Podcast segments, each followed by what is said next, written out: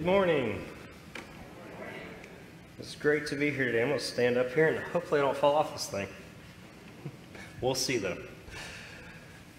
So, we just came out of the Christmas season, and upstairs in the kids' ministry, we've been uh, doing a video series online.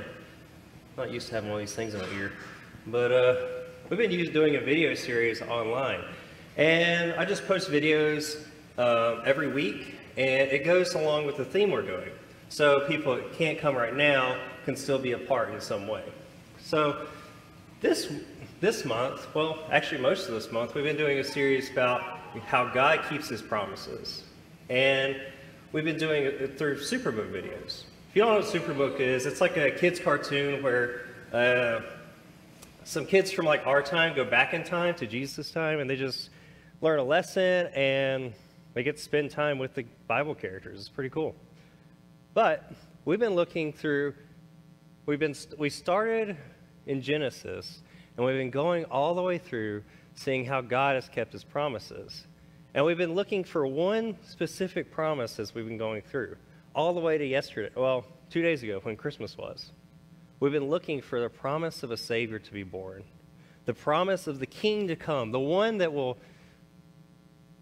undo all the wrong that's been done, all the sin that we have put on ourselves, all of the mistakes that were made back in the garden.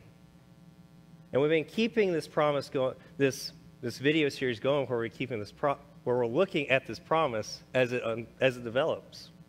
And the last video series was, the last video in the series was called The Promise of a Child. And Superbook did a really good job about this where they actually took everything, everything they had seen and made a song about it where they took them back in time and showed them this happened here because this needed to happen later. And this is connected to this, and this is connected to this, and this is connected to this, all the way to the birth of Jesus. But since Christmas is over, we need to know what's next. Why did he come? What's the reason for his coming? A king has come into the world, a ruler and a ruler rules over armies, it rules over a land, it rules over an empire, a kingdom. So why did he come? Why was he needed?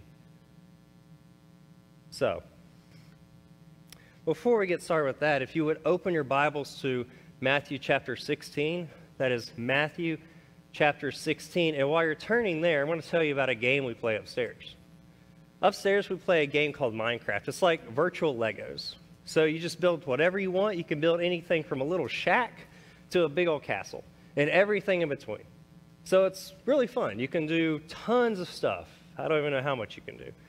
But we have, we play in something called creative mode all the time. So you get all your materials. You don't have to go work for them or anything else. You can just build stuff. And here, I have one of the, I have one of them from that game. This is called a Minecraft uh, torch, lantern, whatever you want to call it. But these things, they do one purpose. They light up at night so you can see what you're building, but they have another purpose. See, at, at night in Minecraft, the monsters show up.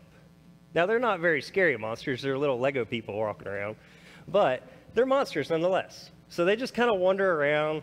They're not very smart. They don't do a whole lot. They just kind of walk around. They just, you know, they get in the way. And if you were playing Survivor, which we never do, you could get hurt by them. But there's one way to keep them away. Now, if you put these torches everywhere around them, they can't appear. They can't just pop out of nowhere. Now they can still walk in on you, but they can't just pop out of nowhere. So if you place these everywhere in the dark, the monster can't appear. And this keeps you safe. This is a lot like what Jesus is talking about in Matthew 16. If you would stand as we read.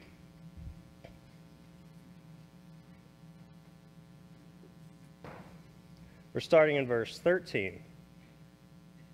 Now, when Jesus came to the district of Caesarea Philippi, he asked his disciples, Who do people say that the Son of Man is? And they said, Some say John the Baptist, others say Elijah, others Jeremiah or one of the prophets. He said to them, But who do you say that I am? Simon Peter replied, You are the Christ, the Son of the living God. And Jesus answered him, Blessed are you, Simon Barjona, for flesh and blood has not revealed this to you, but my Father who is in heaven. And I tell you, you are Peter, and on this rock I will build my church, and the gates of hell shall not prevail against it. I will give you the keys to the kingdom of heaven, and whatever you bind on earth shall be bound in heaven, and whatever you loose on earth shall be loosed in heaven. Then he strictly charged the disciples to tell no one that he was the Christ. From that time on, Jesus began showing his disciples that he must go to Jerusalem and suffer many things from the elders and the chief priests and the scribes and be killed, and on the third day be raised. And Peter took him aside and, and rebuked him, saying, For be, for be, Far be it from you, Lord. This shall never happen to you. But he turned and said to Peter, Get behind me, Satan. You are a hindrance to me, for you are not sitting your, setting your mind on the things of God, but on the things of man. Then Jesus told his disciples, If anyone would come after me, let him deny himself and take up the cross and follow me. For whoever would save his life will lose it, but whoever loses his life for my sake will find it. For what will it profit a man if he gains the whole world and for forfeits his soul? Or what shall a man give, give in return for his soul? For, ma- for the Son of Man is going to come with his angels and the glory of his Father, and then he will repay each person according to what he has done. Truly I say to you, there are some standing here who will not taste death until they see the Son of Man coming in his kingdom.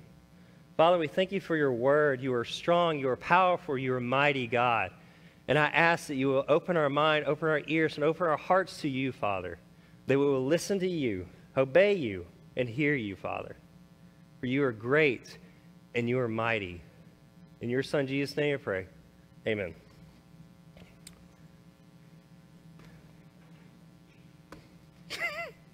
Gonna knock something off here. But if you would, go ahead and look down at verse 16, 13.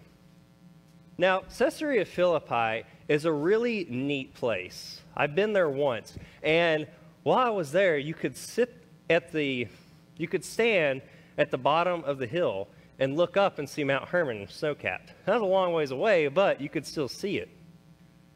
While Jesus was going there, he probably left from Caesarea, I mean, not Caesarea, uh, Capernaum, and walked up the Jordan River.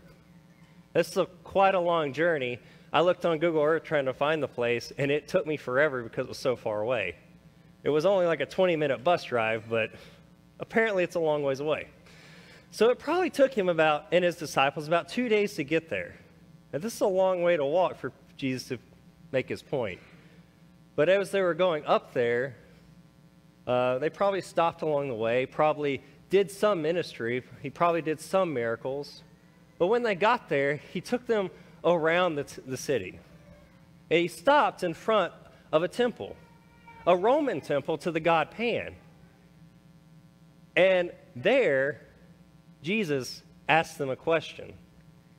He asked, who do people say that the Son of Man is? And they said to him, Some say John the Baptist, others say Elijah, others Jeremiah or one of the prophets. He said to them, But who do you say that I am? Now, he had heard all these rumors himself. He'd heard people talking like he's got to be some, some prophet, he's got to be some person that's really important. Because He's from the area of Galilee. Nothing good comes out of Galilee. That's the backwoods of Israel. That's the backwoods, that's a hick town, right? So they're, they're making up these things. They're saying he's got to be something else. He's got to be somebody. He's got to be some prophet from long ago. There's no way anything could come out of Galilee. But Jesus asked his disciples, the people that are from Galilee and live in the area are fishermen, most of them.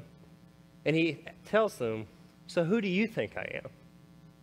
Everyone has their own opinion of who I am, but who do you think I am? I'm sure many of them are thinking the same thing, but Peter, being as bold as he is and outspoken a lot, said, You are the Christ, the Son of the living God. And Jesus says to him, Blessed are you, Simon Barjona, for flesh and blood has not revealed this to you, but my Father who is in heaven. And I tell you, you are Peter, and on this rock I will build my church. Peter got the answer right. Probably most of the disciples were also thinking the same thing.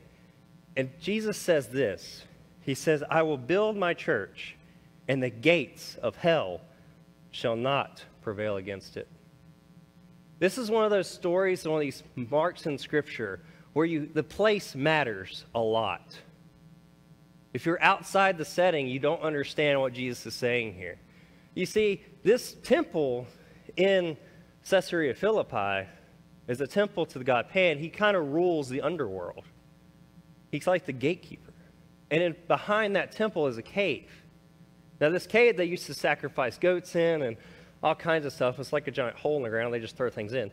But this, this cave is called the gates of hell. Jesus is telling this, proclaiming to them before the very opening to hell. And he's looking up at Mount Hermon.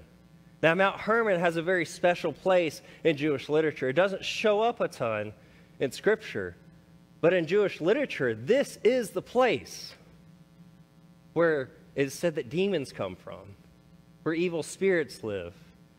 And in some places, like the, the scrolls in Qumran, at the top of Mount Hermon is where Satan and his angels met to plan their rebellion against God. It is a very dark place with a very dark past. And it's before this mountain, at the very base of it, that Jesus says, and the gates of hell will not prevail against this church. Now, there's something very specific about gates. Gates do one thing, and they do one thing only. Well, I haven't lived in a gated city, but I would assume they do one thing only. Their main job is to keep things out and keep the people in safe.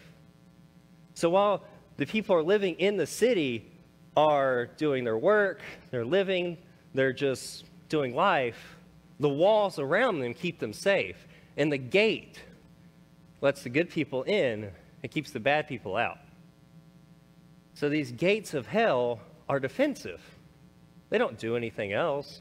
There might be some soldiers guarding them, there might be some soldiers on the top of the gate protecting it, but that gate is just for defense. So Jesus is saying here the church is offensive. The church is to go and fight against these gates, to tear them down, and to breach the city, to breach the kingdom of darkness. But let's go on to see, because if you're going to siege a city, you have to have some weapons to take with you. Now, what is Jesus giving the church as their weapon? I will give you the keys to the kingdom of heaven, and whatever you bind on earth shall be bound in heaven, and whatever you loose on earth shall be loosed in heaven. Now, Jesus giving them these keys, these keys are the gospel. They open the gates of heaven. So when you go and preach the gospel to someone, where you tell someone about Jesus, the gates of heaven are open and they're welcomed in when they accept who Jesus is. But in the same way, these, gate, these keys can also be put away in your pocket.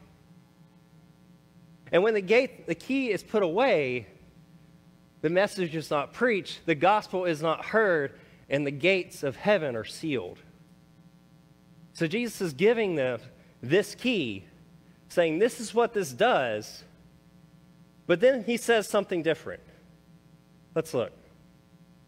Then he strictly charged the disciples to tell no one that he was the Christ.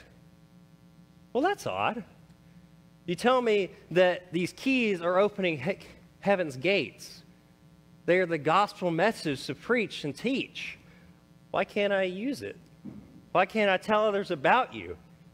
And there's this one thing, this one key point that Peter makes a mistake in the next one and just proves Jesus' point that they're not ready.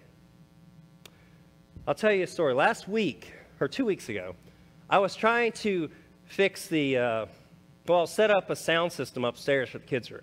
We're going to be using that room for Awana, and it's a system that can be taken outside, so we can use it a bunch of different places. I got it all out. Randy gave me some wires, and I just laid it out, and I quickly realized after an, well, not quickly, slow, run, slow learner, after about an hour, I had no idea what I was doing whatsoever. There was wires everywhere. The speakers were where they were supposed to be, but nothing worked, and I had no idea why. So I went and got Randy, and he helped me out and showed me how to do it and where to put everything, and finally figured it out. And then I made it more complicated, and I've got to go get more stuff because I made it more complicated. But I had to learn what I was doing. I had to know what I was doing or what I was to do with it. And the same thing is with this, these keys, this gospel message, this information that Jesus is giving them. They have it, but they have no idea what to do with it. They're going to get hurt if they use it, basically. And Peter makes this really clear in the next section, where he basically gets hurt trying to use it. From this time on, Jesus so, showed that his disciples, we're in verse 21, his disciples, that he must go to Jerusalem and suffer many things from the elders and the chief priests and the scribes, and be killed, and on the third day be raised. And Peter took him aside and began to rebuke him, saying, Far be it from you, Lord. This shall never happen to you.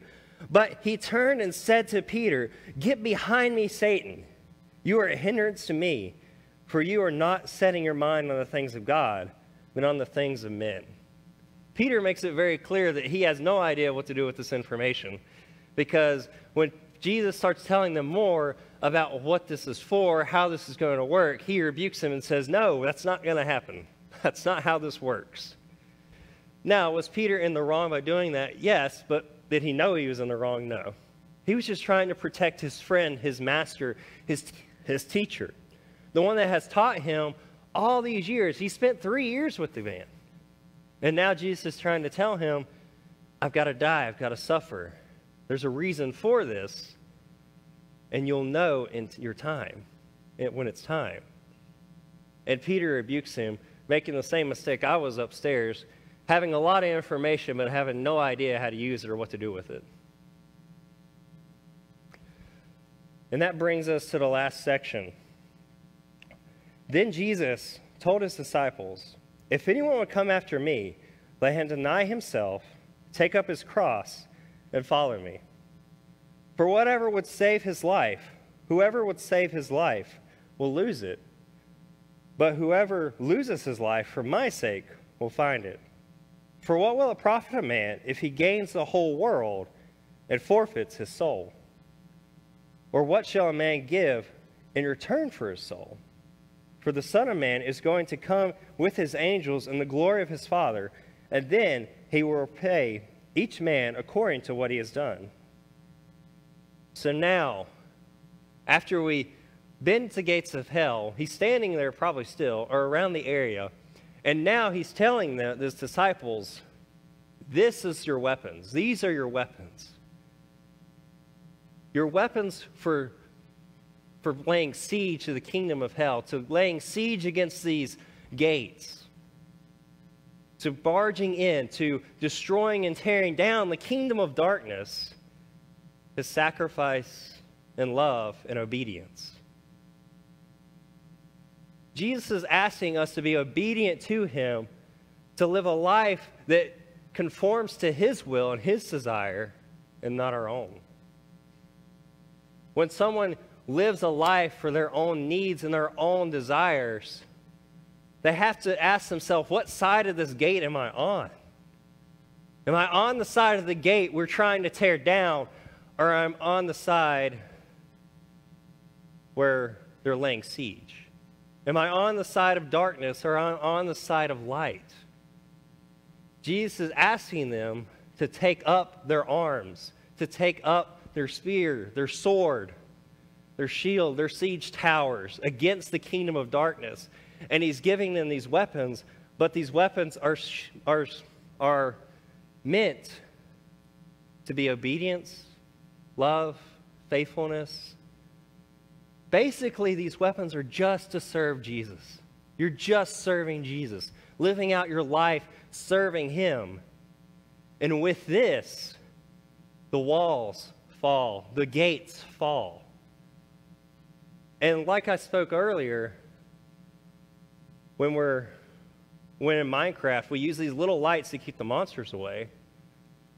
Whenever we go out into the world and we tell someone about Jesus and they come to know Jesus, although their light may be off and they may be living for themselves in a world full of darkness, when they hear the name of Jesus and come to Him as their Savior and their Lord, their light shines bright. And the goal is to go out into the world, preach the gospel so that more lights can appear. And the more lights that can appear, the kingdom grows and the kingdom of darkness shrinks. It withers away.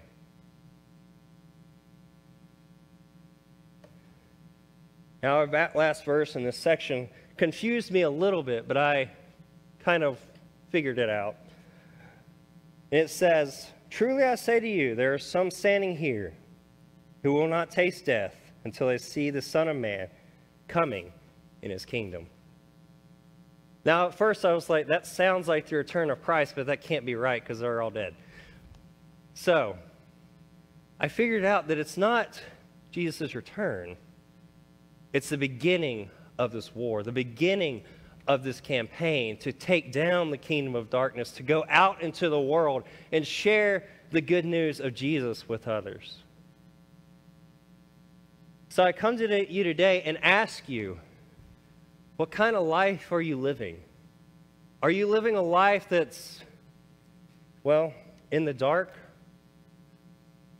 Is your light burn out? Is it not shining bright? Are you standing on top of these walls of the kingdom of darkness, trying to keep back the kingdom of God? Or does your light shine bright? Are you standing there before Jesus, fighting with him, serving him, loving him, being one with him, letting him lead you, letting him guide you, letting him speak through you. As we come to the end of this Christmas season, come to see that Jesus came and served and lived and died for us. The question really is are you living for your Jesus? Are your, is your light shining bright? The way you do this is by repenting of your sin, confessing them, and coming to Jesus in belief and humility. Admitting that He is the Lord of your life, the King of kings and the Lord of lords. And you want Him to direct your path and your way, to follow Him and Him alone.